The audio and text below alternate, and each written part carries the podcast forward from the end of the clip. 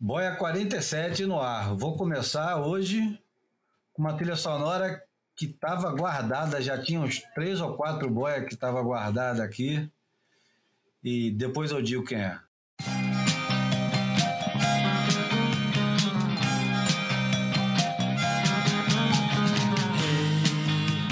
Sorry if I go too fast tonight.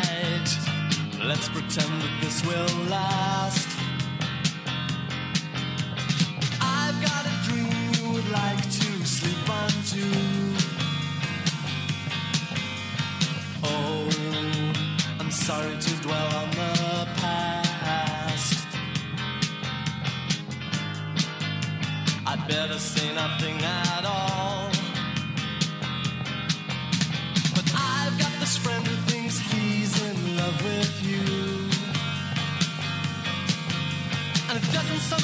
say he's singing the blues. And whoever learned to walk in somebody else's shoes, he's screaming because he's found something to lose. So you're living in Eden where apples are good. But every narrow miracle takes place on earth. Yes, the militia have arrived percussion has come. And are pounding out messages loud on the drum. The rumors have started that we are both young. Lions in my garden, exit someone. Bom, esse é um dos meus personagens prediletos da música dos anos 80, que é o Paddy McCallum com a banda Prefab Sprout. Nome curioso pra caramba. Eu acho que pelo menos o João e o Bruno conhecem. Eu não sei se o Tito tá, é, é familiarizado com, com, essa, com essa banda. Essa banda, no, nos anos 80, ela lançou um disco chamado Steve McQueen. Essa música não é do Steve McQueen, essa, essa música é de um single deles, que depois também foi lançada em numa coletânea. É, chama Lions on My Own Garden Leões no Meu Próprio Jardim. E o, o Paddy McCallum é um, é um camarada que é virou tipo um ermitão e não gosta muito de falar com a imprensa, quase não faz mais música e durante um pequeno período fez um fez, fez discos geniais, principalmente o Steve McQueen, mas não apenas e estava devendo aqui de colocar o Prefab Sprout, que é uma das grandes bandas que você nunca ouviu falar e que você deveria agora procurar lá no Spotify, Deezer, baixar, fazer o que você quiser. João, Tito e Bruno, bom dia para vocês, boa tarde, boa noite para quem vai escutar isso à noite. Começando o Boia número 47, fiquei na dúvida se era o 47 ou 48.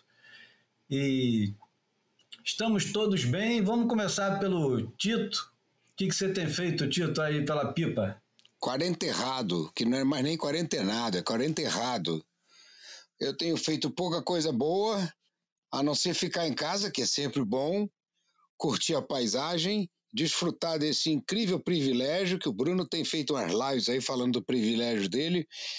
Eu me sinto também muito privilegiado, né? Morar aqui na Pipa, as pessoas que estão presas em apartamentos, em cidades, sem nem falar naqueles que estão em favelas, comunidades, é, lugares horríveis aí, palafitas perdidas pelo Brasil. É uma. A gente se sente meio culpado da sorte que tem de poder estar num lugar tão lindo como esse para estar quarentenado.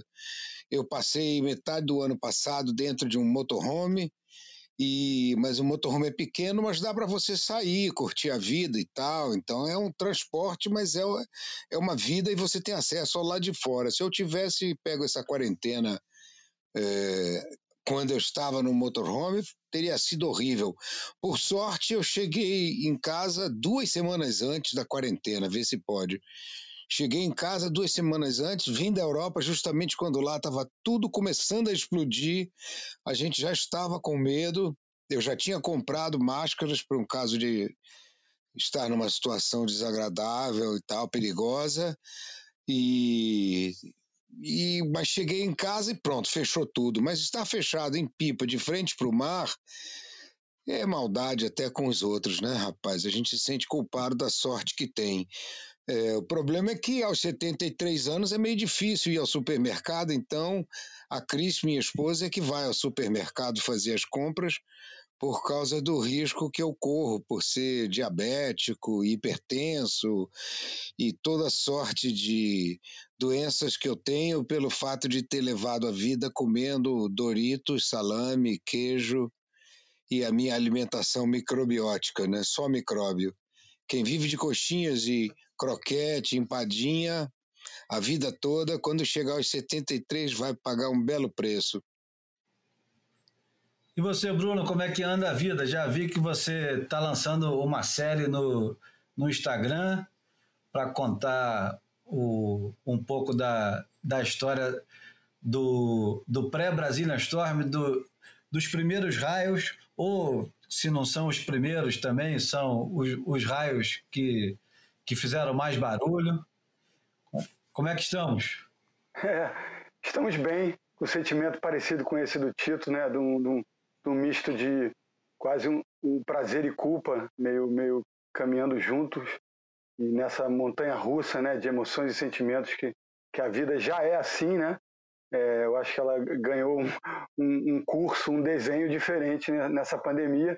E tem essa história né, das mídias sociais é, poderem proporcionar para a gente se comunicar com, com, com amigos e, e, com público é, a partir desse confinamento, né? E aí uma, uma singela ideia é, ganha essa, essa alcunha aí de, de projeto, né? Mas enfim, é, eu só tive essa é algo que já que eu me debruço já há bastante tempo. Eu acho importante a gente criar cultura e, e dar nome aos bois e, e, e fazer as pessoas entenderem que é, esse fenômeno da, da tempestade não, não, ocorreu da noite para o dia e ele é fruto de um processo que acontece há 40 anos, desde que o circuito é circuito até antes disso, né? E aí eu tive, tive a ideia de começar é, fazendo lives nos sábados. Eu fiz só um, uma prévia sozinho no último sábado e faço o primeiro para valer esse sábado agora, às seis e meia, com é, digníssimo figura ilustre de Daniel Friedman, vencedor do IMS 5077, já que a gente não pode ter, que eu não posso ter o, o saudoso PP, que foi o campeão do ano anterior, justo no primeiro ano do Tour. E foi muito, muito prazeroso receber a, a confirmação positiva de todos os convidados, né? São me, meia dúzia nessa primeira série, que vai desde o Daniel e termina com, o digníssimo, queridíssimo Neco Padarates, Percy Padarates Júnior, que foi o vencedor do, do evento de Huntington em 1999. Então a gente vai, é, eu vou aí, é, viajar desde o final dos anos 70 até aí o, os anos final dos anos 90 e por que não início do século 21, porque todos que serão entrevistados, é, aqueles que tiveram mais de uma vitória, a gente vai falar da vitória emblemática que foi a primeira deles, de cada um deles, e no caso de Fabinho, de Teco e de Neco. É, Bruno, Bruno deve estar tendo algum problema com, com o telefone ou com o computador dele, mas enquanto isso, João, você pode falar também de como vão as coisas aí por, por Cascais e contar também da sua aventura fazendo almôndegas de atum e almôndegas de bacalhau. Pode ser? Pode falar? Posso falar, sim. É, realmente nesse momento em que a gente está vivendo a expectativa aqui da, do regresso ao, ao, mar e ao surf, né? Tá todo mundo ainda por cima, tá com uma previsão de o primeiro domingo de 30 graus aqui, primavera entrando entrando com força.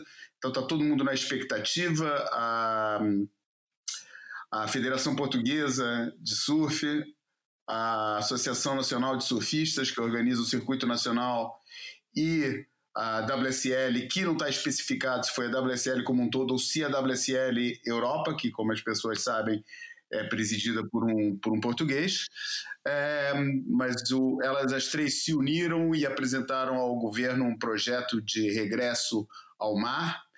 É, não é muito claro como é que poderá funcionar, mas é um caminho, tem que se começar por algum lado, não dá que, para querer fazer as coisas querendo acertar tudo e prever é, tudo que pode dar errado, mas é, é um caminho.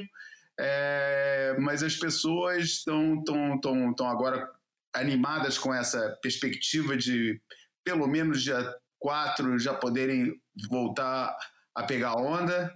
É, tá todo mundo nessa nessa tensão e eu aqui, né, realmente me, me, resolvi finalmente profissionalizar os meus dotes de cozinheiro, depois de vários amigos meus sempre insistindo que meu caminho era esse, que eu tinha que, que fazer um negócio relacionado com, com comida. Daí, olha, resolvi fazer um negócio que é bem simples para mim, que é, que, é, que é fazer uma fazer almôndegas congeladas, vendo já com, com, com molho, com, a, com, com molho separado, é, algumas receitas. Vou me concentrar. Você falou bacalhau, não vou fazer de bacalhau. Fiz uma experiência, não gostei. Estou fazendo algumas de peixe e de e veganas. Ia fazer de carne, mas eu acho que carne já tem muita opção. Embora eu acho que as que tem no mercado que eu estive olhando são fraquinhas. Talvez mais tarde, conforme a, é, a, a, demanda, talvez eu possa fazer algumas mais incrementadas do que aquelas que estão por aí no mercado, mas estou me jogando por aí, por enquanto, usando a velha técnica de distribuir só para amigos e família, e assim a gente acerta através de uma crítica amiga. E, e vamos ver. É, anunciei, depois de passar a semana passada em produção, ontem botei um primeiro uma, um primeiro anúnciozinho no, no, nos grupos da, da, da família e a, a, produção que eu tinha feito a semana passada já está quase esgotando. É, vamos ver se é entusiasmo de, da hora da arrancada, mas estou é, animado, estou animado. Tá, tá, tá, um negócio legal, tá uma, uma vibe legal.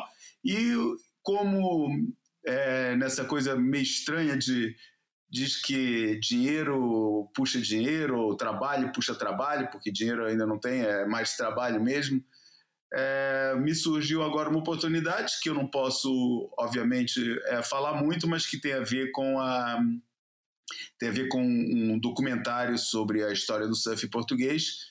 Fui convidado para fazer pesquisa e, e, e, e, algumas outras partes relacionadas com o conteúdo, mas é uma coisa que eu não posso falar muito agora.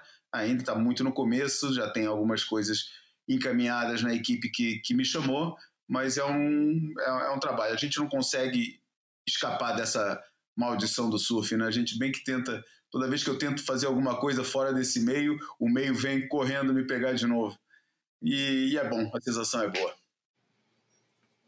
Bom, o Bruno, o Bruno já está de volta, pode terminar o que ele estava dizendo e eu entro logo em seguida. É, desculpa, gente, é que como eu tô com o telefone da minha filha, ele dá aquela, faz aquele lockdown, aquela apagada e eu tive que recorrer a ela para ela destravar aqui. Em que ponto que eu me perdi aqui? Você estava falando que o, o, os camaradas vão entrar falando de cada vitória e às vezes vão entrar falando duas vezes, é isso? Isso, isso. Aqueles que tiveram mais de uma vitória, eu estou levando em consideração, é, obviamente, é, antes da criação do WCT e WQS, que aconteceu em 92, aqueles que venceram as etapas do circuito aberto, né? No caso aí entra é, o Daniel, o Fabinho em 90 no Guarujá e o Teco aqui no Rio em 91. E aí depois, quando é criado o, o CT, só entram as vitórias do, do WCT propriamente. E o Neco foi o último a confirmar, mas depois que me confirmou, me mandou aqui diversas mensagens de texto está vivendo lá no, na, nos Estados Unidos, na Califórnia, né? Está agora é, também trabalhando como pintor, pintor de, de parede, pintor de, de de casa. Falou que estava pintando, inclusive, essa semana a casa do Dana White, do, lá, chefão do, do UFC, e está correndo atrás, enfim, é, como todos nós, né? De, de, se manter ativo, de se manter economicamente ativo nessa, nessa pandemia doida. E, enfim, vai ser muito legal todo mundo confirmado é, todos os sábados, né? Vamos ter agora, próximo sábado, o Daniel Friedman. Na sequência, Fábio Gouveia, Flávio Padarates, Ricardo Tatuí, Vitor Ribas e Neco. É, e vale a menção, é, porque nessa ordem, entre o, o, Vitinho em 95, campeão de Lacanô, e o Neco, campeão de, de Hamilton em 99, a gente teria o Peterson Rosa, o, o Bronco, mas o Bronco não tem Instagram. Aí eu estou fazendo uma mobilização aqui para ver se tem algum amigo próximo, algum parente que possa emprestar o Instagram para eu conversar com o Peterson, mas até agora é só uma intenção. Tá? O, o resto, os outros seis estão confirmados. Então vai ser tudo através do Instagram, é isso? Isso, isso. Ah, bacana. Eu, eu invejo porque eu tentei, e aliás tentei recentemente falar com o Neco e não consegui, nem por meio da Ana, esposa dele, nem mandando mensagem para ele, não me respondeu nem a pau. É mesmo. É, eu fiquei é. surpreso com a resposta e ele falou que, que tá, assim, tem usado muito pouco as mídias sociais e ele falou que foi muito impactado com, com a partida com a morte do Léo Neves, que nos deixou esse ano, né? Já até perdi a noção do tempo, em que mês, acho que janeiro ou fevereiro, né? E, enfim, e ele voltou a escrever muito. Ele falou que pegou uma máquina de escrever velha que ele encontrou e agora está tá escrevendo suas memórias, está, enfim, usando a escrita para para aliviar um pouco esses sentimentos conflitantes que todos nós estamos enfrentando.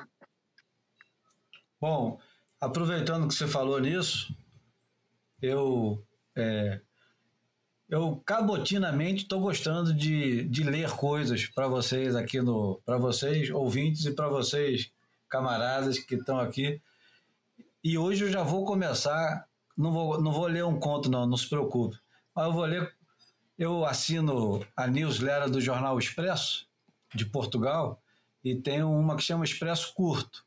E hoje recebi de manhã e falei pô vou botar isso aqui no é curto mesmo é um é como começa a, a cartinha do, do Jorge Araújo, editor do Expresso, não sei se o João Valente conhece, e ele, e ele diz o seguinte: ele, ele vai começar a falar sobre o que, que vem por aí, e para quem está um pouco perdido com que, do que, que eu estou falando, em Portugal agora, no dia 30 de abril, o, a cúpula do governo está se, se reunindo e tem se reunido nos últimos dias para é, resolver o que, que vai ser da vida do cidadão português daqui para frente. E daqui para frente é qualquer coisa a partir de meia hora e dois anos, né? A gente não sabe. E o, o, o texto chama Uma Vida à Sua Frente, começa da seguinte forma, e eu acho que tem muito tem muito o que dizer para nós todos. Uma pessoa pensa que sabe tudo, tem resposta para tudo mas não sabe nada. Aparece a vida e baralha tudo. A resposta agora é pergunta, a pergunta é resposta. É por isso que ninguém consegue explicar como é que aqui chegamos, menos ainda para onde vamos. De nada vale dizer queremos a nossa vida de volta. Todos nós já nos daríamos satisfeitos se soubéssemos que vida temos pela frente. Eu achei isso do caramba. E isso é para introduzir o texto que ele vai falar sobre que diabos temos pela frente agora a partir da, dessa crise humanitária é, universal do Covid-19, ex-coronavírus. E isso já introduz diretamente para um, o assunto que vai ser o, o tema de hoje. Não poderíamos fugir do assunto, que é a, o longo depoimento do longo, a longa declaração do Eric Logan, CEO da WSL, é, explicando quais são os próximos passos do mundo do surf profissional a partir de quando é que foi? Foi, é, foi tão rápido. É, foi ontem, né? Foi ontem, não, foi terça-feira, antes de ontem, foi dia 28 de abril, e dizendo que a, o próximo comunicado será no dia 1 de junho, ou seja, a próxima chamada, como eles estão brincando agora disso, e, é, é, um, é, um, é um jeito bom de brincar, é, um, é o, o humor bem-vindo. A próxima chamada vai ser dia 1 de junho, com mais informações. No meio dessa brincadeira, o Charles Smith e o Derek Riley, que tem um podcast chamado Dirty Water, já entrevistaram o Eric Logan depois do negócio. Ele e o, e o Pat O'Connell que supostamente deveria ser o novo. Fala aí, João, commissioner. Como é que você traduz? Eu traduzo como comissário, mas não, eu não entendo. É que nem. Pô, é que nem o. É, bom, peraí. É, comissário é fogo. Né? É, é que nem é que nem é que nem aquela palavra que usam muito pela, na política por aqui que é mandatário um monte de mandatário eu nunca sei o que, que o mandatário faz comissário eu não é, sei enfim. eu acho que é um que é um responsável alguém que que responde pelo, pelo circuito sem necessariamente estar tá no, tá, tá no terreno. Tá? Ele pode funcionar nos bastidores, funcionando com as coisas todas que têm diretamente a ver com a gestão do, do circuito, formato, é, calendário, etc., sem a necessidade de um tour manager, que é aquele que tem que estar presente nas etapas. É mais ou menos aquilo que eu entendo, mas eu traduziria como comissário, comissário Gordon. É, o, o, o papel antigo do, o papel antigo do Kieran Perrow era um, um diretor de prova é, onipresente, né? onipresente desde o do primeiro momento onde se discute a, o circuito mundial até o, o próprio campeonato em si, né? a chamada água, exatamente. Ele era um, um, diretor de prova e depois ganhou esse, essa pecha de commissioner, que é, eu, eu acho que a tradução para comissário é ruim, mas esse é um dever de casa que a gente fica é, imbuído de fazer depois. Na chamada que o Eric Logan fez, que é um vídeo longo de quase 10 minutos, ele é, lamenta tudo que está acontecendo, tenta mostrar empatia, é, reafirma o papel da da WSL como casa do surf global e não apenas, e, e reafirma também o compromisso de coroar um, um campeão mundial, diz que nada está decidido ainda, mas a grande surpresa é que ele avisa ao povo, ao seu povo, né, que já estavam acontecendo é, estudos e conversas para mudar o circuito mundial a partir de 2022.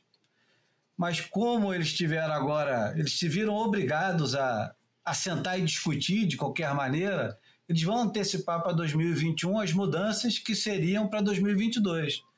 Dentre, dessas, dentre essas mudanças, a principal que eu acho uma das principais, a principal, a mais importante é que, baseado na experiência que eles tiveram em 2019 com a bateria final do circuito mundial entre os dois candidatos, Ítalo Ferreira e Gabriel Medina, eles decidiram que aquela velha história de pegar os oito primeiros do circuito, levá-los para um barco na Mentawai ou sei lá onde, e fazer um, uma grande final com os oito primeiros, eu estou falando agora oito primeiros baseado no que a gente tinha antes.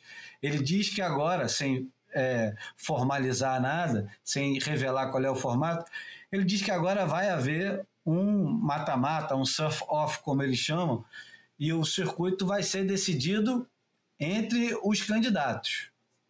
Bom, esse vai ser basicamente o, o tema desse início de boia. Agora, e eu queria. É... Vou primeiro deixar vocês falarem. Você. É... O Bruno, que vai ter almoço daqui a pouco para cumprir o, o, o, compromisso, pode começar falando sobre as primeiras impressões e se você tem alguma informação. Você que é mais próximo do, dos surfistas profissionais, todo, eu vejo que o Jadson te responde, o Ítalo te responde, até o Gabriel responde. Eu sou completamente ignorado por essas figuras, mas você é, é mais próximo desses caras. É, o que, que você tem a dizer sobre isso?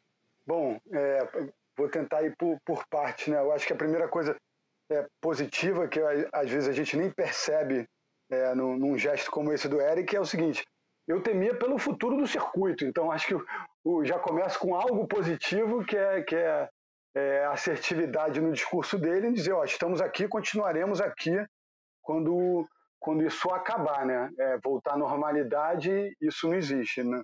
o normal do passado, jamais voltaremos, né? Então acho que tem isso de positivo. A empresa está de pé, porque é, é, eu acho importante também deixar claro que desde que aconteceu a mudança de, de ASP para WSL, passamos de uma associação para uma empresa particular que tem um dono, que tem um investidor, que tem uma, é, que tem, enfim, uma pessoa que manda de fato, é, que tem o poder, muito embora ele terceirize esse poder. Então acho que tem essa, esse aspecto positivo e Cara, eu fiquei impressionado. Agora, não, não é nem um aspecto negativo, mas é um reflexo dessa medida ou desse anúncio. Foi a quantidade incrível de haters jogando pedra no, no Instagram da WSL após esse pronunciamento, assim, essas informações que o Eric deu, né? A galera, eu acho que realmente ama odiar e eu, eu raramente me vejo como, como um cara com uma dono de verdade ou, ou um cara muito taxativo, muito. Eu, eu adoro ouvir a opinião de todo mundo para estabelecer a minha. Eu ainda ouvi pouca opinião, adoraria ouvir os, os camaradas de boia a respeito disso. Mas eu, eu acho que a emoção que foi proporcionada com, a decisão do ano passado mobilizou eles é, no sentido dessa mudança. E, mas eu queria lembrar que isso já aconteceu de maneira orgânica no passado, né, na história do circuito. Eu acho que para lembrar de uma, de uma final muito específica e, e, que isso aconteceu, aquela de, de 2003, que, que era ainda a final do Pipe Masters, ainda era de, definida com, com quatro surfistas na água, e o único cenário que daria o segundo título mundial ao Andy Irons era o cenário que co colocava o Andy em primeiro naquela final e o Kelly em quarto. E foi exatamente aquilo que aconteceu. O Kelly se perdeu na bateria, perdeu ainda para o Joe Paxson e para o Phil McDonald, que ficaram em segundo e terceiro lugares. E, enfim, eles vão reviver isso de uma forma não artificial, mas de, de uma forma programada, né? Então, eu ainda não tenho, é, ainda não cheguei a uma conclusão pessoal de se isso é bom ou se isso é ruim, porque tem aquela coisa de, de não ser é, tão justo com a pessoa que foi mais regular durante o ano inteiro, mas eu acho que se na, quando eles fizerem esse surf-off, esse mata-mata, respeitarem é, o ranking prévio, ou seja, o cara que chegou lá nesse mata-mata em primeiro lugar vai ter uma vantagem diante dos demais, eu acho que isso você. Puta, peraí. Júlia! Me perderam? Ainda estão comigo? Ah, tá, desculpa.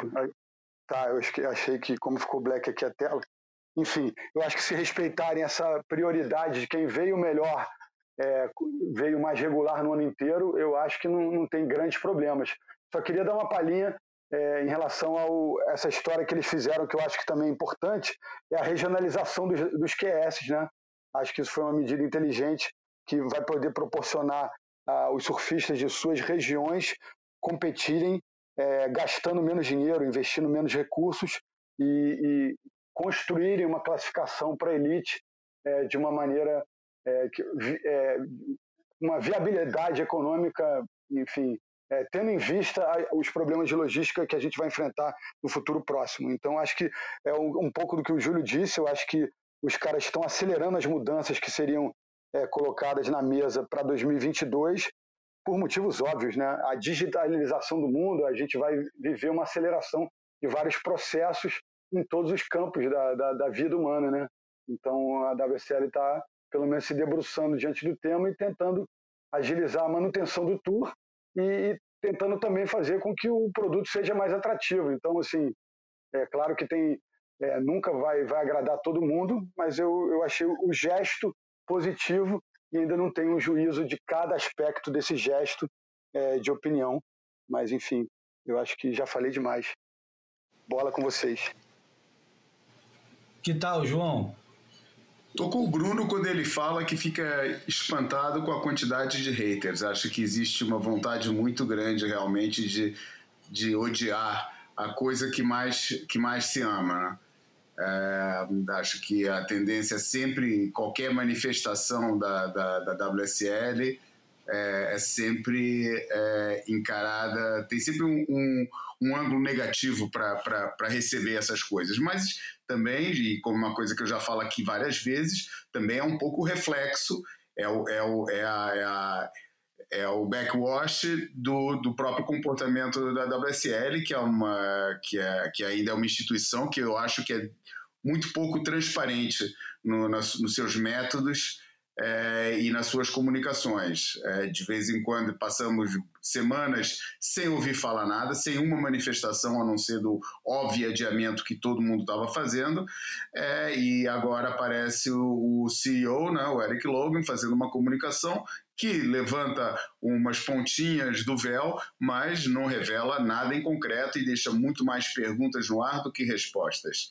Um, Acho interessantes as propostas. É, aí tá, tudo depende de, das respostas, é, tudo depende das respostas a, que a, ou das, das, coisas que ficaram por, por ser explicadas, que eu acho que eles mesmos não sabem bem como fazer. Pode ser interessante. Eu fico um pouco preocupado é, com, a, com essa necessidade ou com esse, ou com esse sabe, com o entusiasmo que, que, que o Eric Logan revela é, sobre a bateria final do, do, do Ítalo e do Medina, do, desse grande momento, etc. Cara, eu, é assim, todo mundo, todos os esportes, acho que adoram uma, uma final assim de, de sabe, espetacular e, e, etc. Todo mundo gosta de uma, de uma, de uma coisa dessas mas é, os esportes convivem bem com as vitórias antecipadas porque as histórias dos esportes são boas, cara. Se o esporte é um esporte que tem uma boa história, que conta uma boa história, pô, não precisa criar esse momento. É, se aparecer, melhor. Se tiver outra final, tipo Andy é, e Kelly, se tiver outra final, tipo Ítalo é, é Gabriel, melhor mas melhor porque já está apoiada numa história muito boa, cara, numa história que já é muito bem contada e que seria uma história de sucesso, independentemente da última, da última etapa. Então eu fico meio preocupado porque parece que denota um pouco de falta de confiança no próprio produto. É, eles têm um esporte que, é, a todos os níveis, sempre que eles manifestam, a, a, sempre que eles se manifestam sobre o esporte com que eles mexem, e não dá para esquecer que são caras que não vêm do meio, porra, é, é não, eles não se poupam em, em, elogios. Parece que a última cocada, a última Coca-Cola do deserto. É, é, um negócio alucinante, é só superlativos por todos os lados. Mas depois ficam querendo é, é, a todo. ficam com essa ânsia de, de mudar a coisa para tornar o, o, o produto mais atrativo. Claro que todo produto pode ser melhorado. Isso é evidente. Todo produto pode ser melhorado e acho que o surf há bastante tempo que precisa de uma bela de uma mexida. É, é, mas é, não, não acho que seja tão dependente dessa história do, do, do surf-off. Pode ser uma coisa divertida, vamos ver como é que vai funcionar, vamos ver como é que vai ser a questão do seeding, pode até abrir espaço para uma coisa que, que é, poderá vir a ser interessante, que é em vez de ficar nessa bitola de o campeonato, o, o mundial tem que acabar em pipeline, pode todo ano ser escolhida uma prime location para ser a final, é, todo ano vai ser uma final num lugar diferente, é, enfim, abre espaço para coisas coisas que podem vir a ser interessantes. É, achei um pouco estranho é, que o Eric Logan, que vindo do, do como todo mundo sabe, vindo é, com, a, com aquela aura de cara de, de, de mídia, de, de, gerador de conteúdos e um pouco com essa missão de transformar a WSL num, num, numa, numa emissora de conteúdos, como eu falei aqui no nosso, no nosso live do, do YouTube, com, fechando, é, é, com, com as séries fashion, é, achei meio estranho que esse período de paragem não tenha sido aproveitado exatamente para bombar mais esse, para reforçar esse lado do conteúdo. Acho que ficamos é, fazendo as, publicando as mesmas coisas que já eram publicadas, duplicando conteúdos que são reproduzidos através de tudo que é rede social.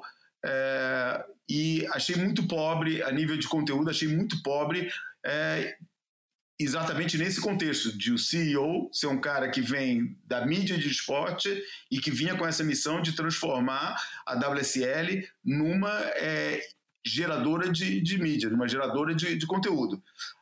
Um, em relação ao resto, Estou no limbo, estou esperando para ver. Como eu disse, faltam muito, tem muito mais perguntas do que respostas. Ainda não li a, o Coastal Watch tem uma entrevista grande com feita pelo Marcos Sanders do, do, do Surfline. Fez uma entrevista grande com ele. É, não sei, não entendi nem se foi antes, se foi depois do, do, do, do da declaração. Acho que foi depois. É, ainda não li essa, essa entrevista, queria ler para ver se tem alguma novidade, mas é, acho que não. Acho que já peguei umas coisas e tal, é, acho que ainda não tem não tem nada. Tem vários, cara, tem vários formatos nos outros esportes para serem estudados. Eu, pessoalmente, tenho aquela história do, do, do, tênis, né, que é um, que é um ranking unificado, e, mas não tem um campeão do mundo, tem o líder, o cara que está no topo durante determinado tempo. É, eu acho pena, acho que o surf tem que ter um campeão mundial, é um, é um, é um negócio que está na, nossa, tá na nossa história, está tá na nossa tradição, está nas nossas estatísticas, a gente adora contar os títulos mundiais das pessoas e de repente ficar passar disso para um modelo de ficar contando número de semanas no topo acho que vai mudar muito, acho que não, não vejo nenhum valor acrescido de uma coisa dessa, acho que tem mesmo que manter o formato do, do campeão mundial, vamos ver o que, que eles apresentam para a gente de solução, mas sinceramente, cara, sem querer ser pessimista, porra, eu não vejo muito como vai ter circuito esse ano, cara, é, se a gente vê o que, que eles anunciaram, que é mantém a etapa da África do Sul, do Brasil, é, e depois as outras, é, Cara, eu acho meio complicado. E Estados Unidos, cara, porra, é, é eu, levando em consideração o que a gente observou e está observando até agora sobre a, a pandemia, pô, vamos tá indo. O primeiro lugar que o circuito vai é para um dos lugares que vai estar tá em, em, em, ainda na, na, na, linha ascendente do contágio, e eles vão querer fazer lá. É, eu estou falando no caso do Brasil, a África do Sul também está na linha ascendente. Uh, Estados Unidos é o pior lugar do, do mundo para nesse momento e não parece que, que vai perder essa posição de liderança tão cedo. E depois Europa, que ainda vai estar tá, é, provavelmente nessa época lidando com os segundos surtos ou com os terceiros surtos. A gente não sabe o que, que vai ser. Acho, sinceramente, sem querer ser pessimista e falo contra mim a nível de, de trabalho e falo contra mim a nível de interesse como fã é, mas eu acho difícil ter um circuito esse ano, cara. Acho muito difícil mesmo, cara. Olhando friamente para a coisa, acho que tudo não passa de wishful thinking. Queridos, eu vou lá para o meu almoço, tá? É, que saiu aqui hoje é um almoço especial, foi feito a oito mãos com, por todos os integrantes da família, então até já. Pega a boia. Abraço. Valeu, abraço. Valeu. Ô Tito, eu não sei se você tem alguma opinião formada, se gostaria de interferir é, falando alguma coisa sobre o que a gente está conversando agora. Eu sei que não é muito o, a minha praia. tua praia. a não, praia é a mesma. É, a, a praia, praia, é a mesma. mesma. A praia é a mesma. É eu tenho, eu tenho dificuldade, eu tenho dificuldade em entender a cena Exatamente. Não, eu concordo com o João nesse, nesse, no sentido de que esse ano vai ser um ano difícil para qualquer coisa. Eu não entendo muito de campeonato, nem dessa, das competições, mas eu diria que é, é puro wishful thinking. Pensar que vai dar para enviar pessoas para a África do Sul, Brasil, Estados Unidos, quando os, todos esses três países estão ainda na, no, ascendentes na, na pandemia, né? Então, eu não me interesso muito pela cena esportiva competitiva, porque eu, eu, eu, eu, desde que inventaram aquela expressão soul surfer, ou surfista de alma, eu me encontrei ali mais, entende? Eu tentei concorrer em alguns campeonatos quando eu era garoto, logo no começo. Alguns não, vou dizer que foram dois campeonatos que eu participei toda a minha vida. O primeiro campeonato foi no Arpoador e eu me senti tão estressado dentro d'água que eu resolvi que não ia mais competir. Eu tinha uma adrenalina, era demais, não gostei. Além do mais, como eu li um amigo meu comentando, ele foi entrevistado sobre como era a vida dele como surfista, e ele disse: Não, eu como surfista fui medíocre minha vida toda, nunca dei um aéreo, nunca peguei aqueles tubos contínuos e tal. Eu achei lindo ele ter a, a, a modéstia e a autenticidade de dizer que ele era somente um surfista em busca do prazer, da diversão. Eu tenho a impressão que a minha, meu distanciamento dos campeonatos veio da mediocridade da minha habilidade surfística. Eu nunca fui capaz de. Eu, eu, eu surfava com muita gente. Na minha época era o, o Betinho Lustosa, o Mudinho, que eram os grandes surfistas, o Persegue, que ganhava os campeonatos, e eu sempre via que eles tinham muito mais habilidade do que eu. Muito mais habilidade.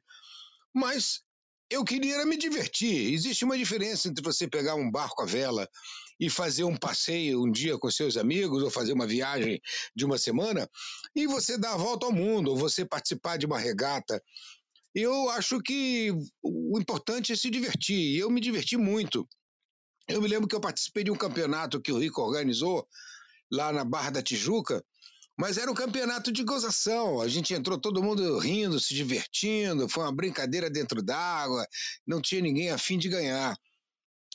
Então eu tenho a impressão que isso é uma coisa que me, me fez me distanciar um pouco. Eu acho até que quando o surf tornou-se uma coisa tão competitiva, ele eh, fez a vida um pouco mais difícil para os surfistas de alma, assim como eu, porque a garotada dentro d'água ficou mais furiosa, ficou mais agressiva. Eu vejo aqui em Pipa, por exemplo, onde 90% dos garotos de 14, 15, 16 anos sonham em ser campeões e vão pegar onda é, sem nenhum prazer, exclusivamente para treinar para ser campeão mundial. E agem de maneira antiética dentro da água, não tem nenhum respeito por ninguém, são todos futuros grandes campeões mundiais.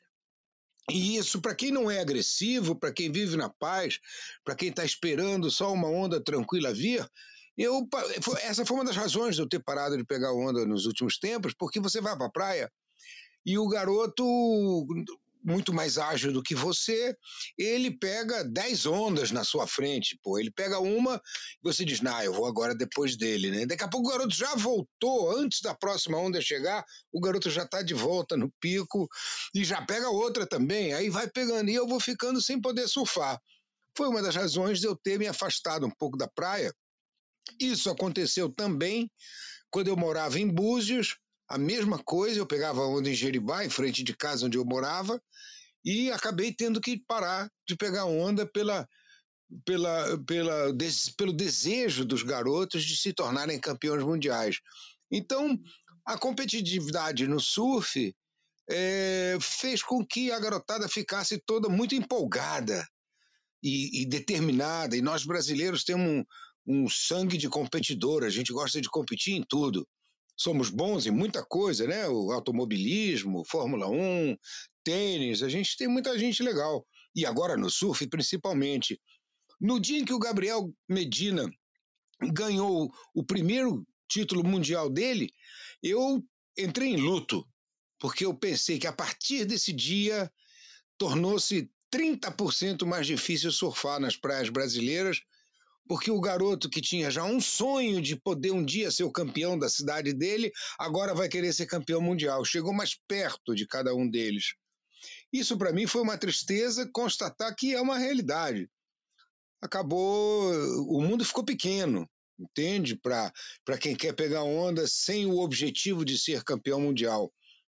Eu acho, agora com a criação, do, a inclusão do surf nas Olimpíadas, vai haver um incremento de, de competitividade maior ainda. E eu não sei, com 73 anos eu já não estou mais nas ondas, mas é, eu tenho pena daqueles que vão para a praia só no sábado e domingo, porque trabalharam a semana toda e no sábado e domingo pegam a prancha e vão lá curtir aquele esporte maravilhoso, aquela atividade lúdica divina e dão de cara com aqueles 5 milhões de ouriços enfesados, canibais atacando de todos os lados, pegando todas as ondas, arrebentando, dando cutbacks e e re-entries e tudo, enquanto eles que estão querendo só passar o fim de semana se divertindo não vão encontrar muitas ondas. Isso me deixa um pouco triste, mas eu espero que, o, que essa atividade continue, não, não me incomoda mais. E acho que pensar no futuro, eu penso sempre como John Lennon, sabe? O John Lennon escreveu numa música, Beautiful Child, ele botou na letra lá: a vida é o que acontece conosco enquanto estamos ocupados fazendo outros planos. Então, na realidade, é a vida que vai decidir quando vai ser o campeonato, para onde vai, se vai haver, não é? Pode ser que não haja nem humanidade, porque se do jeito que essa pandemia está se espalhando em países como o Brasil, onde só sobe, quando está todo mundo querendo sair da quarentena, parece que eles estão querendo fazer um estágio maior ainda de repressão, que é o lockdown. Se a quarentena já estava incomodando, imagina o lockdown, que vai ser quando ninguém vai poder sair de casa mesmo. Então eu tenho, eu estou muito preocupado com esse negócio da pandemia e, e espero que a WSL consiga melhorar a competitividade aí para a garotada que está empolgada e é uma fonte de renda para muita gente. É isso. Júlio, pega aí, ah. pega aí um pouco, vai me dar um minutinho que eu tenho que ver um negócio aqui e eu já volto, tá? Tá bom. Então, eu vou pegar de onde você estava dizendo, João, é, que o que, que o, o experimento de ficar é, sem campeonatos não fez muito bem é, como produtor de conteúdo para a WSL. E você estava dizendo que, que eles colocaram muitas reprises e tal, e, enfim, a gente já conversou sobre isso outras vezes.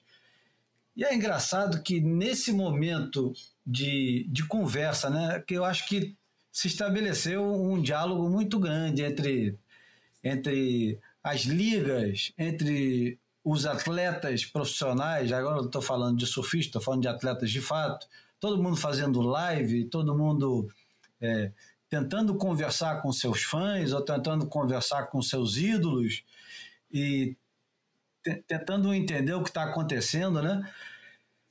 E o Surfline, há muito tempo atrás, é, parece assim tanto tempo, mas é, fez um, uma mesa redonda onde juntou os campeões mundiais e foi muito bom ver o Mick Fanning, Kelly Slater, é, Joel Parkinson sentados é, com o CJ Robgood conversando. E é engraçado que a, a WSL parece não ter atentado para esse tipo de coisa, né? De colocar. Porra, eles são o, o órgão, né? O, a instituição que tem mais acesso a todos os, os camaradas que, que eles com tanto orgulho, dizem é, ter milhões e milhões de fãs.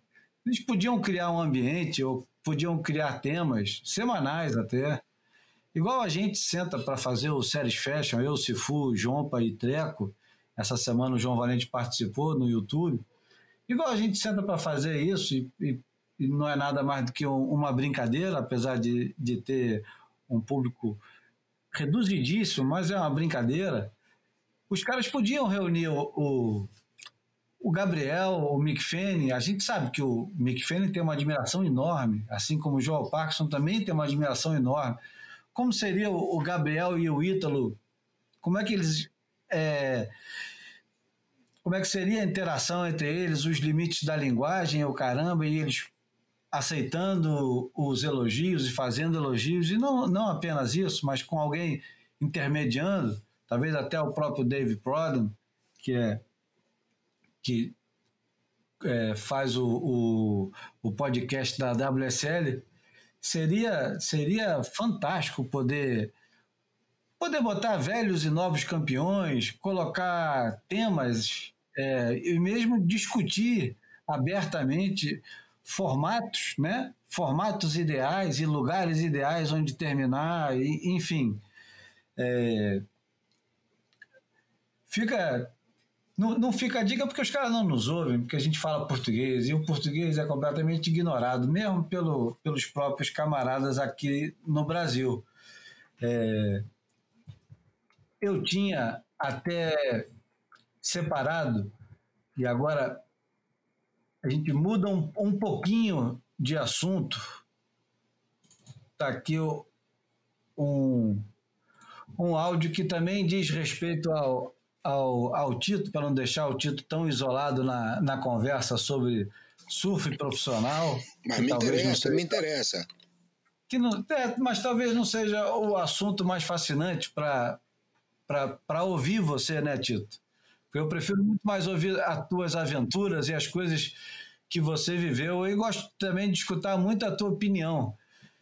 Mas a gente recebeu mensagem do Zé Augusto Aguiar, o Zé Guto, que foi o cara que me emprestou a primeira oportunidade para escrever nesse negócio que depois eu vim a militar tanto, que é a internet. Era em 90 e pouco, e tinha um site chamado Câmera Surf, o Zé Augusto era editor, eu comecei fazendo uma, uma coluna que chamava é, Malandragem é o seguinte, que é um, uma introdução que a malandragem carioca usava muito nos anos 70, 80, chamava muito um ao outro de malandro, então quando ia introduzir alguma coisa falava, malandragem é o seguinte. Então eu fiz uma coluna que chamava Malandragem é o seguinte, onde eu me correspondia com o Zé. E o o Zé era o Zé Augusto Aguiar, e ele mandou uma mensagem dividida em três, porque mandou pelo, pelo Instagram, e eu vou colocar para vocês ouvirem agora. Opa, Júlio, boa tarde. O, o Julião, eu pensei, tinha umas ideias aqui, vocês podiam conversar num programa sobre músicas que ajudam a, a surfar com a mente ou com o coração nesse tempo da, do isolamento mas tem muita coisa boa que vocês poderiam falar.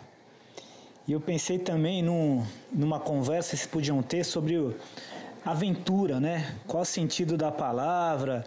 É, o João, se não me engano, gostava muito do Corto Maltese, aquelas histórias em quadrinhos. Vocês poderiam juntar o surf com, com os livros, é, com músicas, não sei, cara. É uma ideia que eu tive só.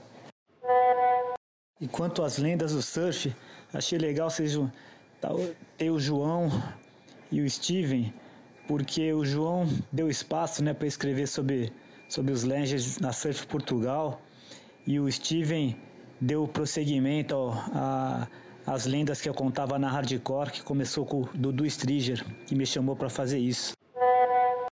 Eu nunca fui do meio do surf mesmo, fui um mero pegador de ondas, um pregão mesmo.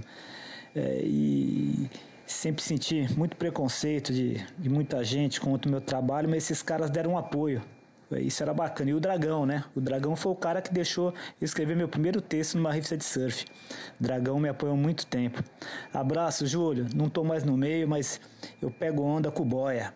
Abraço.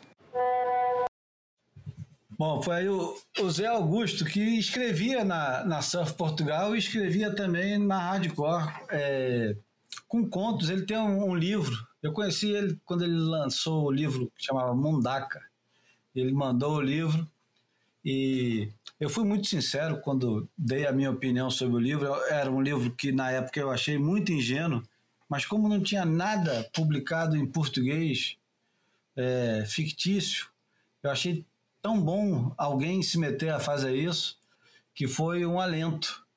E aliás, a gente acaba é, voltando para o tema de hoje, que é a WSL, porque a própria WSL trabalha muito mal com a ficção, né? Podia é, usar a, a, influência e o dinheiro que tem para colocar é, os grandes autores que já escrevem sobre o surf para publicar ficções ou mesmo filmar alguma coisa diferente.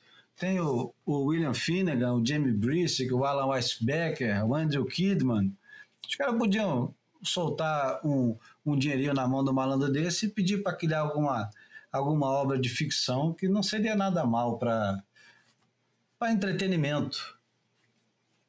É, legal foi ouvir o, o Zé Guto falando sobre, é, sobre as recomendações que ele fez, sugestões que ele fez Tito, você ouviu o Zé quando ele fala das músicas? Exato. O que, que você, que que você, que que te vem à cabeça quando ele fala aquilo? É, eu, eu, eu, eu acho, eu sempre ouvi muita música de, de eu adorava as músicas de surf no início, né? Eu me lembro, o Beach Boy fez parte da minha juventude, todas essas músicas, The Yardbirds e e até Bob Dylan era uma música que tinha muito a ver com surf para mim, né? Porque contestava. Você tem que se lembrar que o, o surf no início era contestação.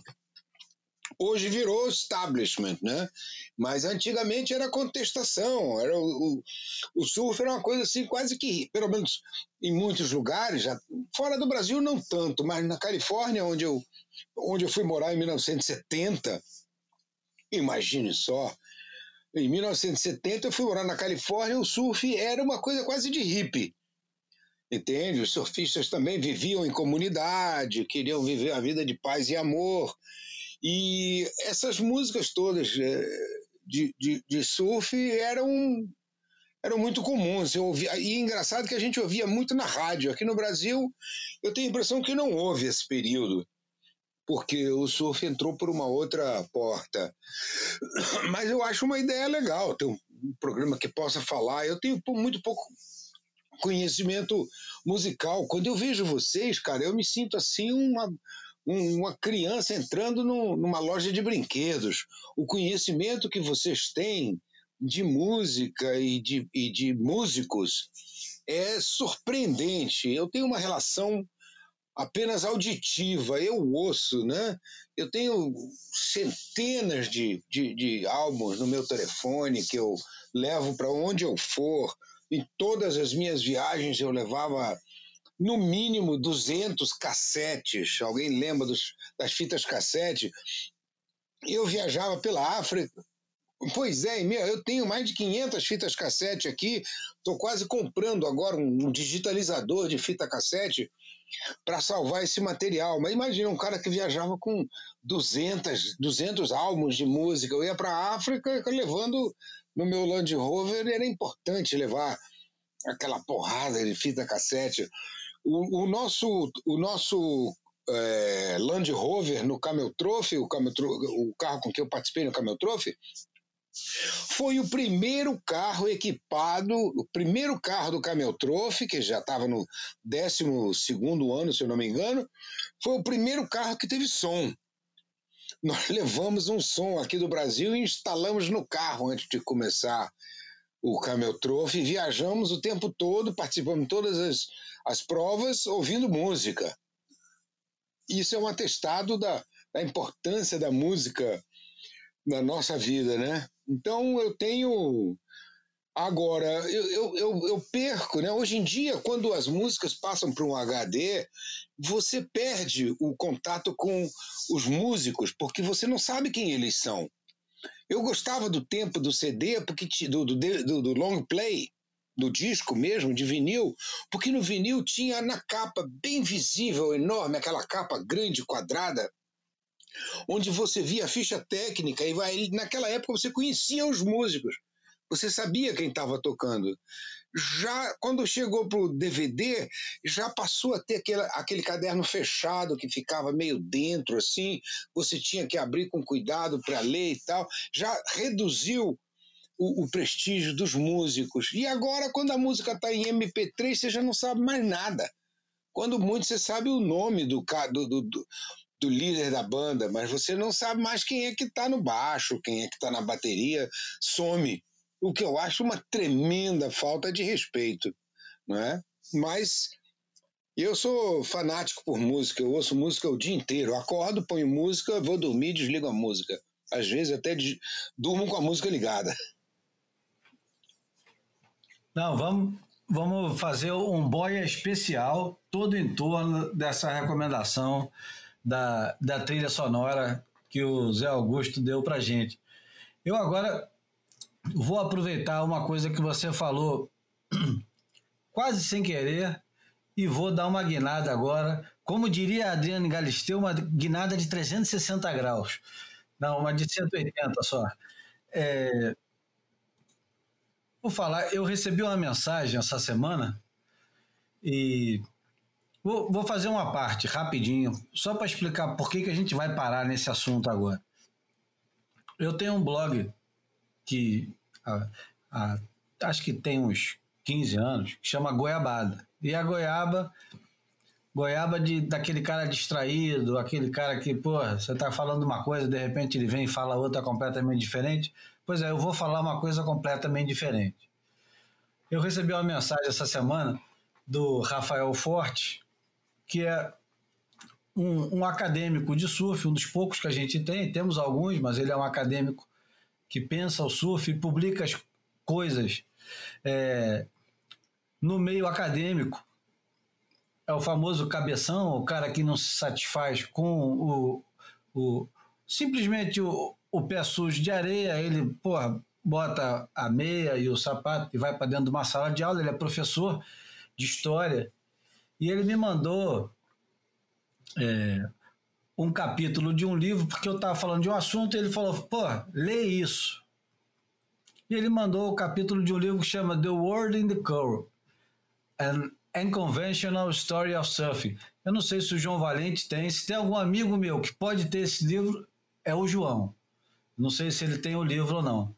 O livro foi escrito por dois californianos, também acadêmicos, que são surfistas, mas não são do meio das revistas ou do, do meio é, impresso ou do, da, mei, da mídia do surf, que chamam-se Peter Westwick, Westwick e Peter Nelshow. E eles, nesse livro, que eu, eu fiquei fascinado, porque eu já tinha lido sobre esse livro, mas como ele é muito caro, eu nunca tive coragem de comprar. Custava 49 dólares é muito comum que às vezes as coisas que são é, são menores, né? Por exemplo, o, essas editoras menores e essas editoras que são relacionadas principalmente ao meio acadêmico, às vezes acabam fazendo é, tendo que colocar o preço lá em cima. E 49 dólares para mim não dava, e agora com o dólar do jeito que ele parece que está indo, não vai dar tão cedo para comprar um livro de 49 dólares. E dentre as virtudes desse livro, eu fui pesquisar o livro, perguntei para o Rafael Forte. Dentre os assuntos, um dos assuntos que, que eles falam, você falou da palavra contracultura, e eu imediatamente fui remetido à contracultura que é mencionada de certa forma com escárnio quase pelos, pelos autores desse livro.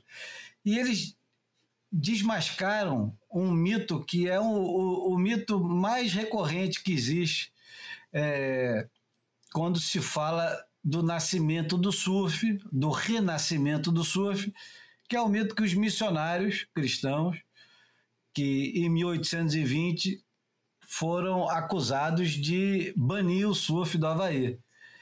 E os caras, eles vêm com, com fatos, né?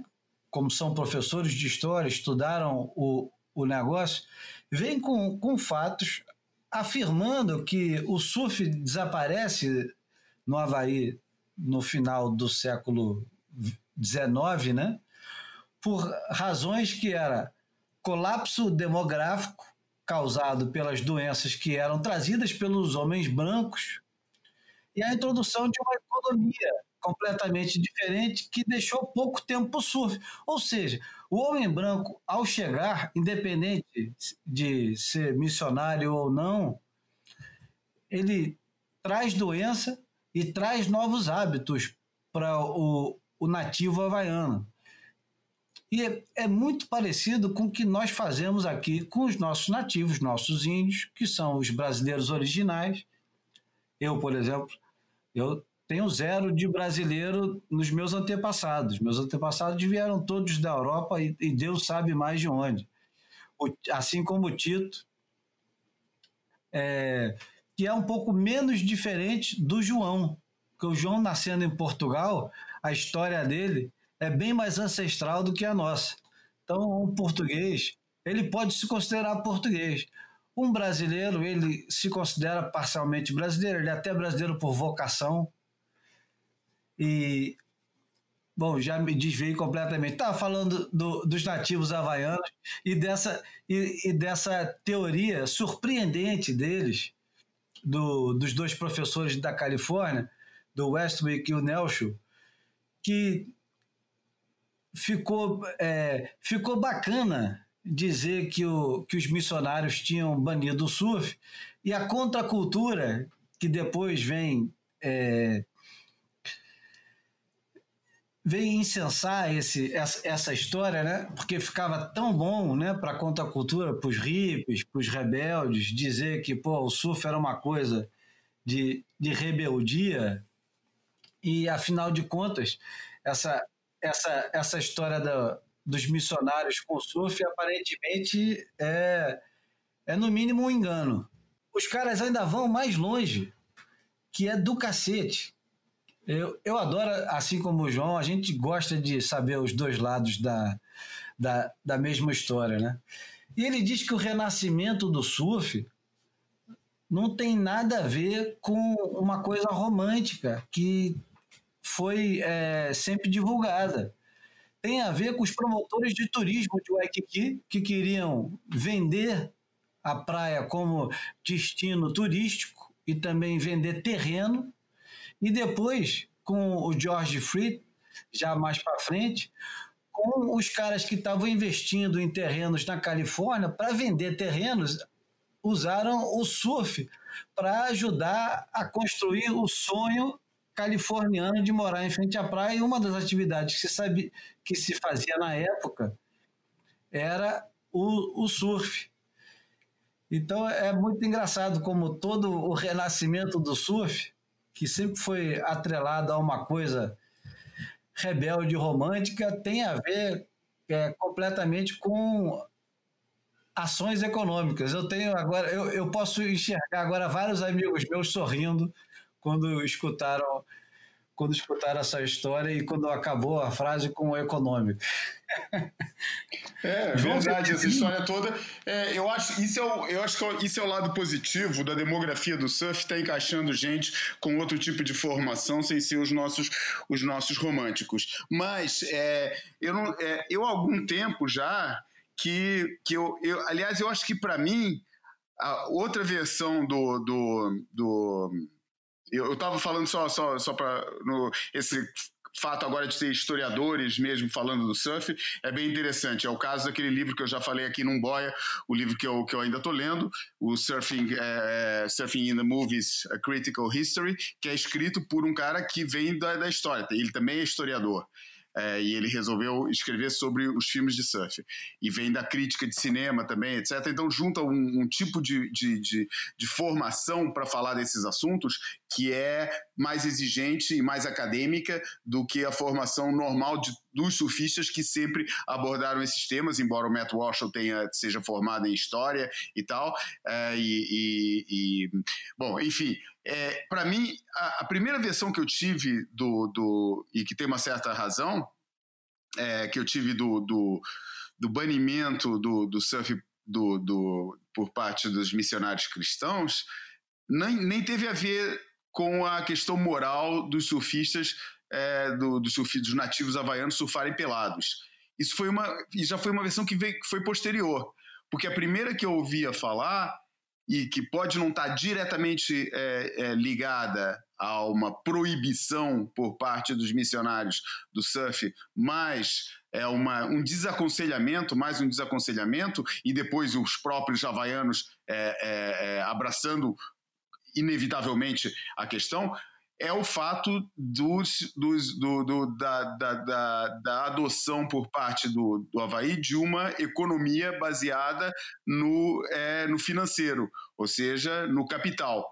E uma vez, a partir do momento que você adota esse, esse, esse, esse tipo de economia, você se obriga a trabalhar e a rentabilizar o teu tempo e o tempo não produtivo vai sendo cada vez mais valorizado em função do tempo é, produtivo.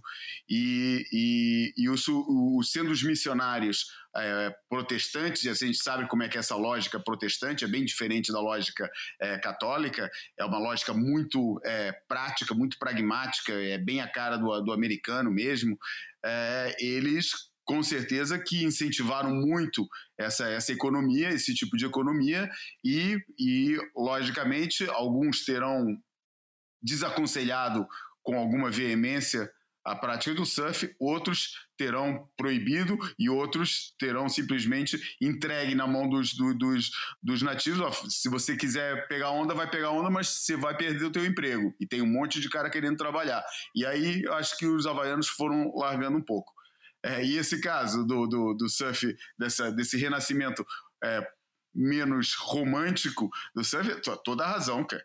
Aliás, é, nesse mesmo livro também, né, no, no, no livro aqui do, do John Engel, é, ele deixa esse, esse, fator bem claro. O surf era uma coisa que os próprios, que o próprio Duque e essa turma, eles faziam para ganhar dinheiro com os turistas, cara. Se não tivesse turista, provavelmente o, o, surf era um negócio totalmente secundário da vida deles, foi assumindo importância na mesma medida que os turistas que visitavam o Havaí é, é, é é, iam se interessando nas aulas e, e, começou a ser uma fonte de rendimento para uma população pobre, que era a população é, de, de é, ali de, de Honolulu e do subúrbio de Honolulu. É, e, e, sem dúvida, né? A gente adora tentar, sabe? Foi muito esse, essa questão do, do, do essa imagem. A gente ainda está vivendo a imagem do surf que foi construída no pós-guerra toda a imagem do surf como rebelde, como contracultura, como esse negócio todo. Esse teve um momento muito certo, foi uma rebelião, como teve várias outras.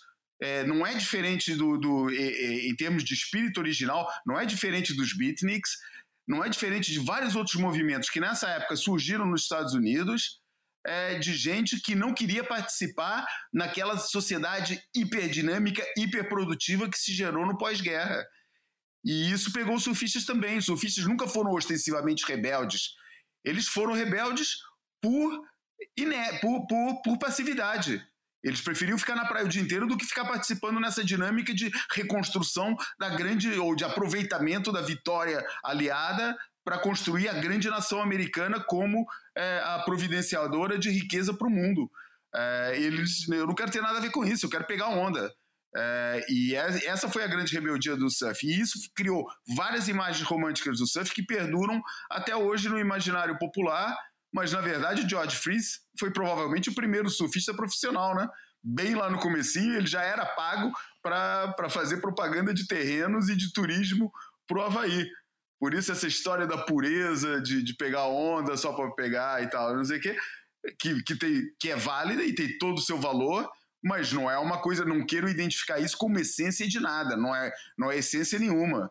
É, é, é, é simplesmente uma vertente de uma, de uma coisa, como existe milhares de, de, jogadores de pelada no mundo que nunca vão ser surfistas profissionais e ninguém fica botando neles rótulo de sou football player ou jogador de futebol de alma. Isso não existe. Por que, que existe no, no, surf? Porque o surf vive desse, desse tipo de rótulo e, e, e a, a, indústria é, cresceu em cima dessa dicotomia. Cresceu em cima das as empresas que financiavam o esporte e, por outro lado, aquelas que escolhiam o lado alternativo. Por isso, esse, essa própria. Não existe nada mais comercial do que o rótulo de Soul Surfer. É um rótulo comercial. É, e desculpa se te ofendo, Tito. Mas eu acho eu que não, acho que você entende ainda. muito bem. Estou pensando. Ainda não entendi muito bem, não, mas estou pensando, estou tentando racionalizar. Porque eh, as revistas, uh, já há muito tempo, abandonaram o Soul Surf. Não dava dinheiro. Eu acho que revistas recuperaram, né? As revistas não sei, porque um eu não acompanho isso. mais, mas eu acompanhei desde os anos 60 as revistas eram totalmente dedicadas a viagens e tudo mais, e isso tudo morreu. Completamente morreu e passou a ser uma coisa. A competição tomou conta do mundo do surf e a ponto de serem considerados manés, os caras que vão para a praia só para brincar, se divertir. Entende? Quer dizer, eu não vejo onde eles conseguiriam tirar dinheiro. Como é que o mercado iria sobreviver? Eu me lembro do seguinte: o movimento hippie, que era uma coisa totalmente genuína, foi comprado pelo capitalismo e acabou. Todos os movimentos acabam sendo comprados pelo capitalismo, e, aliás, esse é o nosso fim da, dos, dos, tempos, eu acho, né? E o, o, o, surf foi a mesma coisa, ele também foi comprado pelo capitalismo. Que o surf era você ir para a praia. Claro, começou lá. Eu também li um artigo enorme desses dois é, pesquisadores americanos em que falava que, que, os, que os missionários não tinham nada contra é, o surf, eles tinham contra os caras estarem pelados. Se eles estivessem vestidos, podiam pegar onda o dia inteiro. E que realmente o problema foi o mercado. porque todo mundo teve que trabalhar. Eu que convivi com índios aqui no Brasil, eu aprendi muito com eles, essa coisa de você viver a vida. Você não precisa trabalhar, o trabalho é uma invenção demoníaca da humanidade para manter as pessoas lá acorrentadas à produção. Existem formas, se você abdicar, como os índios abdicam, de bens materiais, eles podem ficar tranquilamente lá. O, o, a energia despendida para você comprar, para você ter o suficiente para comer e se cobrir é, de teto, porque nem roupa você precisa, né? Para fugir dos elementos, é uma energia muito pequena, é muito pouco é muito pouco, você não precisa de quase nada para fazer isso. Então, o que acontece é que o, o, é, os, os, é, havaianos legítimos que viviam lá naquela vida de maré mansa, igual os Yanomami, Chavante, a Waguajá, que nós temos aqui no Brasil, e igual os índios americanos também, eles acabaram é, é, presos nessa armadilha dos missionários de criar essa sociedade de consumo onde você tem que trabalhar para comprar as coisas. E aí abandonaram o sul. Eu li esse mesmo artigo também, engraçado, eu estou pensando no Júlio. Eu, essa semana, li esse artigo enorme, publicado em alguma revista que eu já não me lembro mais. Acho que era o The Atlantic, uma revista americana, onde eles publicam esse artigo desses dois pesquisadores e eles falam exatamente isso que foram, foram os interesses imobiliários que trouxeram o surf de novo. Não teve nada a ver com romance, nada disso. Foram os vendedores de terrenos em Honolulu, precisamente, que para vender terrenos contratavam os surfistas para ficar pegando onda na frente e dar aula para as pessoas que vinham lá. Eles até ofereciam aula de graça para os clientes dos, dos terrenos. Eu li isso também, para minha grande surpresa. Eu também, até hoje, até semana passada, acreditava que era a caretice dos missionários lá que tinham transformado, que tinham impedido o surf. Na realidade, há também um ponto que eles desprezam. Porque tanto a religião católica, que diz que o ócio, como é que é? É, é, é, é o jardim do é diabo. Tem um... Como?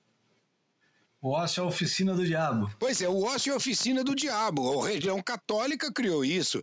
E os protestantes também. Todas as religiões querem transformar os seres humanos em pequenas formigas trabalhadoras.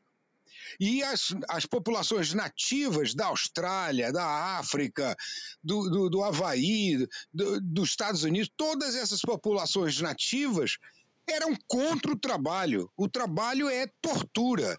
Eles queriam viver a vida. Vamos ninguém tinha, não precisava comprar carro, não precisava comprar Harley Davidson, não precisava comprar jet ski, não precisava comprar um novo iPhone. Então a vida é boa. Se você parar de comprar essas coisas todas, a sua vida fica muito simples. Muito simples. As pessoas são criadas, as crianças são criadas peladas na rua. Então, eu acho que é, isso é o, o, o, envenenamento das populações é, tradicionais por essa cultura que eu, graças aos céus e a todos os deuses do Olimpo, consegui me diferenciar disso no momento em que eu comecei a conviver com os índios e com essas culturas e perceber que o desejo, a ambição é que vai nos tornar escravos. E eu que, quando garoto, sonhava em ter é, avião, barco, carro de corrida, moto de corrida, queria ter tudo, jet ski, helicóptero, eu disse, rapaz, eu vou ter que trabalhar a vida toda. É como o, o, o Pepe Mujica diz: nós não compramos as coisas com dinheiro, nós compramos as coisas com o, com o tempo que nós levamos trabalhando Tito, para conseguir Tito, esse Tito, dinheiro. Então, eu vi que uh, ao trabalhar, para comprar essas coisas, eu teria que você, dar o meu tempo. Não, eu, não, não, não, a gente não está ouvindo desculpe. você, por algum motivo. Voltei. Voltei é por causa do. Agora... É mesma, o mesmo problema do Bruno. Quando entra o, o, o descanso de tela, a voz some. Entende? Então, o que eu acho é que as pessoas que. O Pepe Mujica fala. Então, o Pepe Mujica diz que você não compra as coisas com dinheiro. O que compra as coisas é o tempo que você levou trabalhando para comprar essas, para conseguir o dinheiro para comprar essas coisas. Então, na realidade, você vai numa loja comprar sua nova moto com aquelas 70, 80, 90 horas de trabalho ou meses de trabalho. Então ele disse: se você viver uma vida simples como eu vi, eu não, ele diz: eu não sou pobre, eu tenho tudo que eu quero. É porque eu quero pouco. Eu não sou seduzido pela, pela sociedade de consumo para comprar carro, moto, avião, jet ski, essas coisas todas. Então eu encontrei no, no Pepe uma boa forma de, de um, um, que explicou muito bem o, a, a, minha opção. E, os, o triste dos havaianos, voltando ao assunto inicial, é que em contato com, a, com os missionários americanos e com a cultura europeia, que era a cultura americana, eles também te quiseram, quiseram comprar um carro legal, uma, uma moto legal, e tal. E aí isso os levou a trabalhar. Levando a trabalhar, pararam de pegar onda. É sempre assim. As religiões estão sempre contra o prazer. O prazer é subversivo. Entende? Então, isso eu li esse mesmo artigo e, e Júlio, e, e, fiquei admirado, gostei imensamente da pesquisa que esses dois caras fizeram. Eu vou tentar até achar onde foi que eu li. É, e o Rafael Forte, só para fazer agora o justiça e colocar mais assertivamente onde, como ele foi chegar no livro e mandar, ele disse: outro dia estava ouvindo o Boia e o Tito comentou sobre o Dana Point, que era uma ótima onda e virou a Marina. Ele disse que morou em San Diego entre 2015 e 2016 e uma das coisas que ele fez quando estava lá estudando era conhecer todos os lugares importantes só para olhar e fotografar. E aí foi conhecer Dana Point, passou duas horas de carro procurando e desistiu só depois que lendo que ele foi entender que o que ele procurava não existia mais e não existia mais há muitos anos.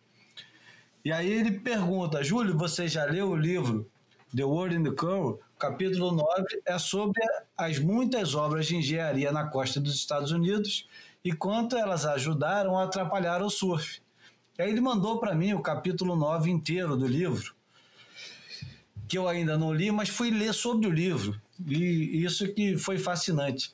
Sobre o que você falou do Mujica, Tito, uma das melhores histórias para mim de sempre, não sei nem se já contei aqui no Boia, conto de novo, se for o caso, é de quando ele foi eleito pela primeira vez, antes de ser presidente, quando ele foi eleito pro, desculpa, para o Congresso uruguaio, o senador, o deputado, ele chega no primeiro dia de trabalho com o fusquinha dele e tem um lugar reservado para os congressistas, senadores, congressistas.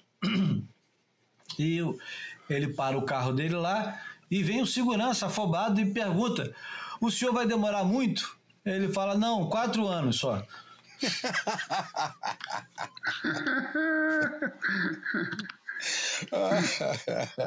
Olha, o mesmo problema está acontecendo com as novas congressistas brasileiras, que são negras, quando elas chegam no Congresso e, o, e, os, e os, porteiros dizem: Não, a senhora não pode entrar por aqui.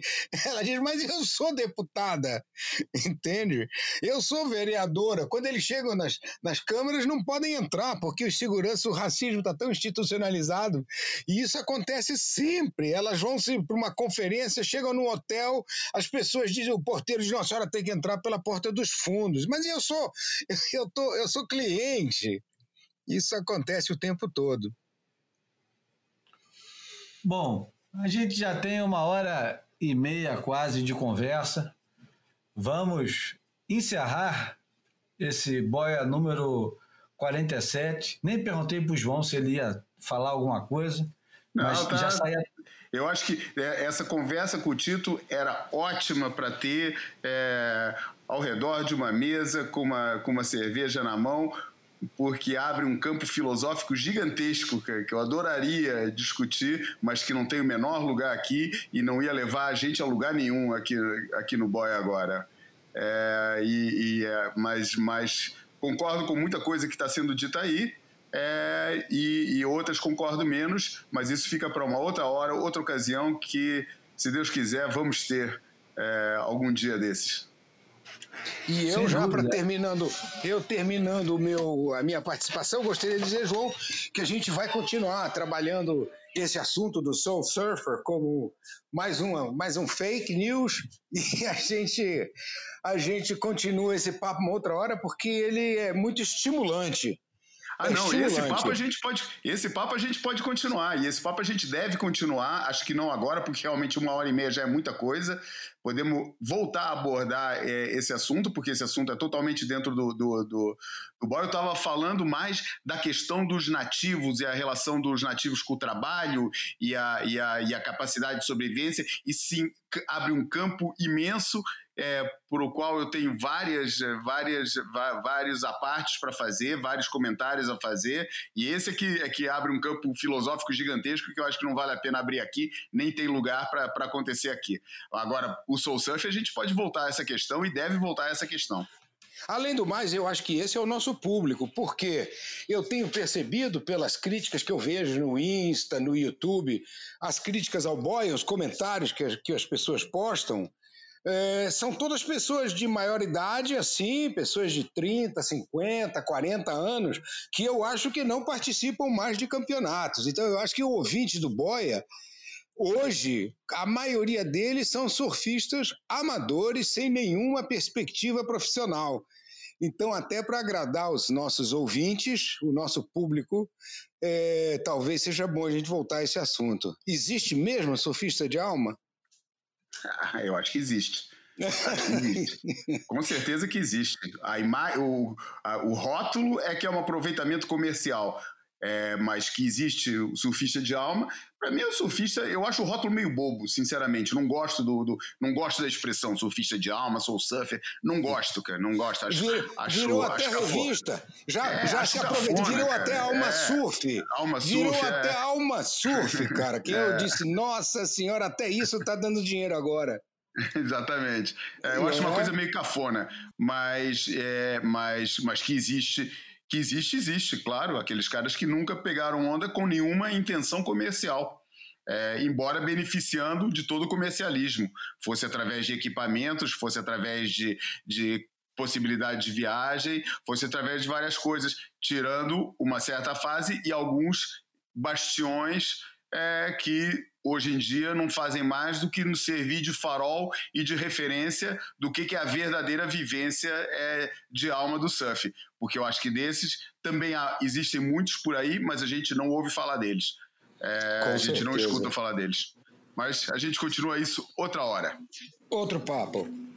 Bom, antes de terminar, é, tem dois assuntos que ficaram perdidos aqui na, na lista de pauta. Um deles é, o jeito que a Austrália lidou com, com o confinamento e o lockdown, levando em consideração que a Austrália é o país menos populado do planeta, né? Lá tem muito espaço e pouca gente, mas tem muito surfista. E, e foi interessante como eles fizeram. Você não podia sair do, do seu próprio é, CEP, né? do seu próprio local onde você vive para pegar onda. Era recomendado e era sujeito a multa. E isso fez voltar uma conversa que já tinha sido esquecida, que é a conversa do localismo, e, e o valor do localismo no momento desse, que é engraçado, né? E tiver, o, o Nick Carroll escreveu uma reportagem tanto para o Coastal Watch quanto para o Surfline, muito boa, que chama é, The Aussie Experiment, ou seja, o experimento australiano, falando de como aconteceu, está acontecendo. E ontem a gente teve. É, nós vimos na televisão, inclusive aqui no, nos jornais brasileiros, não sei se passou em Portugal, João, mas passou a imagem impressionante das praias de Bondi sendo abertas ao surf depois é. de, de um certo isolamento e centenas de surfistas indo para dentro d'água, centenas de surfistas um do lado do outro, quase amontoados, quase montados um em cima do outro, para pegar a onda num dia merda. Assim, a, a necessidade de, de ir para dentro d'água, de estar dentro d'água. É... o, bom, foi, foi impressionante. Essa imagem foi muito impressionante.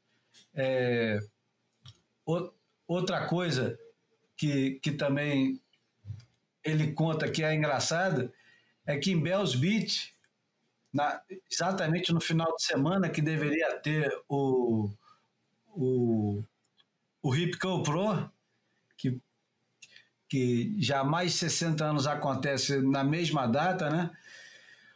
O, a Surfrider Foundation, que normalmente protege os surfistas, estava denunciando surfistas que estavam quebrando o lockdown e indo surfar. Isso é muito engraçado, né? Imagina essa figura assim da, dos bastiões da, da, da, defesa pelo surfista, né? De repente denunciando surfistas que estão estão é, violando as regras, né?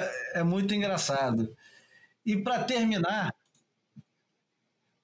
é, como eu vou terminar com, com uma música do Bernard Herrmann em homenagem aos 40 anos da morte do nosso diretor predileto, João e Tito, Alfred Hitchcock, morreu há 40 anos.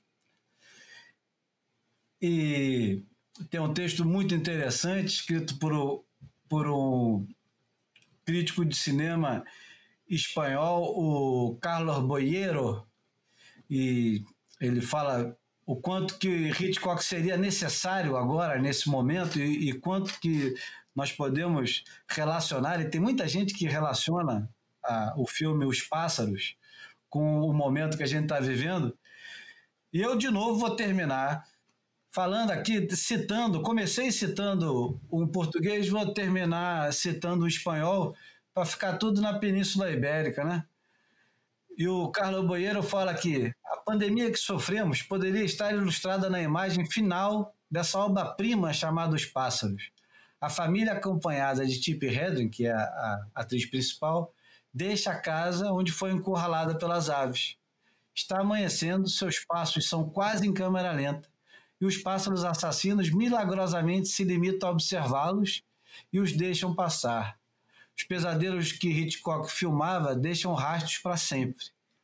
O mais gratificante deles é que você sabe que há um final que assim que o filme acabar, você vai se reencontrar com a realidade, que se sentirá aliviado quando as luzes da sala se acenderem e você constatar que não lhe, aconteceu, não lhe aconteceu nada de mal. Seu corpo continua intacto, que horror só existia na tela.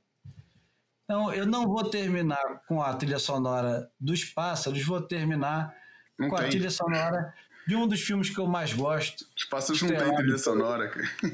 James Stewart e, e pela Kim Novak, nem tem trilha sonora, né, João? É um dos elementos do filme, não tem trilha sonora, é um dos elementos que, distintivos do filme. Então eu vou terminar com a trilha sonora de Vértigo, que é um dos meus filmes prediletos. E tem dois dos personagens que eu mais aprendi a adorar no cinema americano, que é a Kim Novak e o James Stewart.